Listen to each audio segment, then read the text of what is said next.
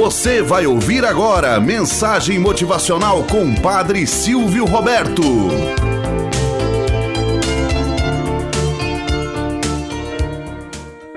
Olá, bom dia, flor do dia, cravos do amanhecer. Vamos à nossa mensagem motivacional para hoje. Um desastre.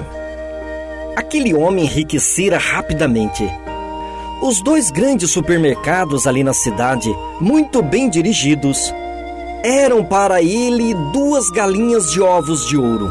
Dono do seu próprio tempo, não sabia usá-lo da maneira mais nobre e por isso estimava nas grandes emoções suas grandes fugas. Corridas de cavalos, corridas de automóveis, concursos de lanchas e assim sucessivamente. Entusiasta de todos os esportes, gastador renitente Apesar disso, era bom esposo e bom pai. De vez em quando levava os filhinhos Laudelino e Danilo às brigas de galos.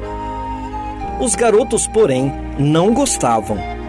Laudelino voltava o rosto para não vir, e Danilo, pequenino menino, de apenas quatro anos de idade, chorava desapontado.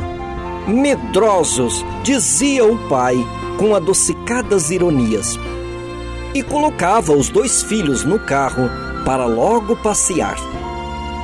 A mãe, muitas vezes presente, rogava aflita, mais devagar. Ele, porém, sorria sarcástico e acelerava mais ainda. 60, 80, 90 quilômetros por hora. Noutras circunstâncias, era o seu amigo inseparável que o advertia. Quando o carro de luxo parecia decolar do chão, não corra tanto assim, olhe os pedestres. Que tenho eu lá com isso?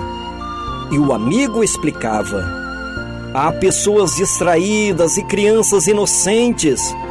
Nem sempre conseguem de pronto ver os sinais o empresário de sucesso encerrava o capítulo acrescentando: Rodas foram feitas para rodar e depressa. Em outras situações, era o próprio pai do empresário que o aconselhava: Meu filho, é preciso prudência. O volante pede calma. Penso que além dos 60 quilômetros, tudo é caminho para o desastre. Bobagem, papai. Respondia ele bem-humorado, agravando ainda mais o problema. Sempre que exortado, corria mais.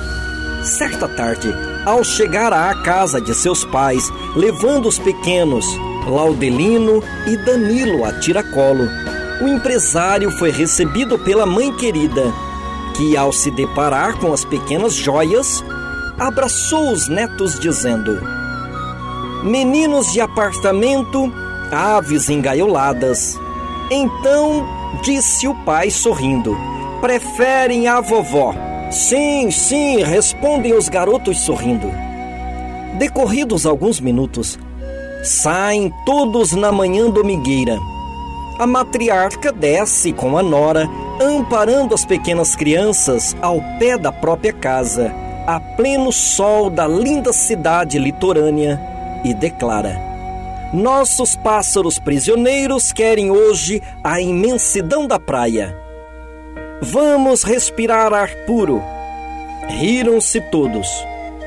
Enquanto isso, o carro do empresário, conduzindo-o justamente com o seu fiel amigo, partiu acelerado rumo à região serrana, próxima ao litoral. Seus amigos improvisaram divertidas corridas de bicicleta junto à natureza resplandecente. Ao virar da tarde, o regresso, a cidade ainda vibra de sol. Por que não buscar primeiro a cerveja pura e gelada e depois as crianças na casa da minha mãe? perguntou o empresário contente. O carro devora o asfalto. Devagar, devagar, pede o gentil amigo depois da cerveja, o retorno à casa. O empresário inicia a marcha como quem se decola. Devagar, mais devagar, roga novamente o companheiro. Ele ri, ignora o pedido. A poucos minutos, ambos veem os pequenos em trajes de banho.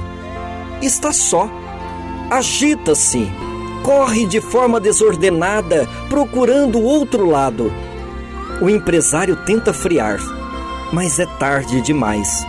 Atropela o garoto que tomba qual pluma ao vento. Populares gritando. O menino estendido na rua é um pássaro que agoniza. Sangue, muito sangue. O empresário aflige-se. O amigo volta e vê. Ergue a criança espantado e caminha no rumo dele. Seja quem for, grita desesperadamente o empresário, leve-o ao melhor hospital. Eu pago todas as despesas. Todavia, o amigo, boquiaberto e trêmulo, apresenta-lhe o menino morto e exclama: Este menino é. É quem? Diga logo! Fala o empresário impacientemente. Mas não precisou de maiores minúcias, porque o amigo, atônito e traumatizado, diz-lhe apenas: É seu filho. Moral da história: A irresponsabilidade bebe o maior parte do veneno que produz. Quantas e quantos sinais e alertas muitas vezes ouvimos. Quantas e quantas placas anunciam prudência, responsabilidade, atenção e aí sucessivamente. Mas as pessoas estão sempre em corridas desenfreadas. Se a pista é para 40, quer viajar a 60, a 80. Se é a 80, quer viajar a 110, 120 e aí sucessivamente. Nunca está satisfeito. Porém, quando acontece algo terrível, tenta se justificar. Mas já é tarde demais. Lembre-se, a pressa é inimiga da perfeição. Tenhamos um bom dia na presença de Deus e na presença daqueles que nos querem bem.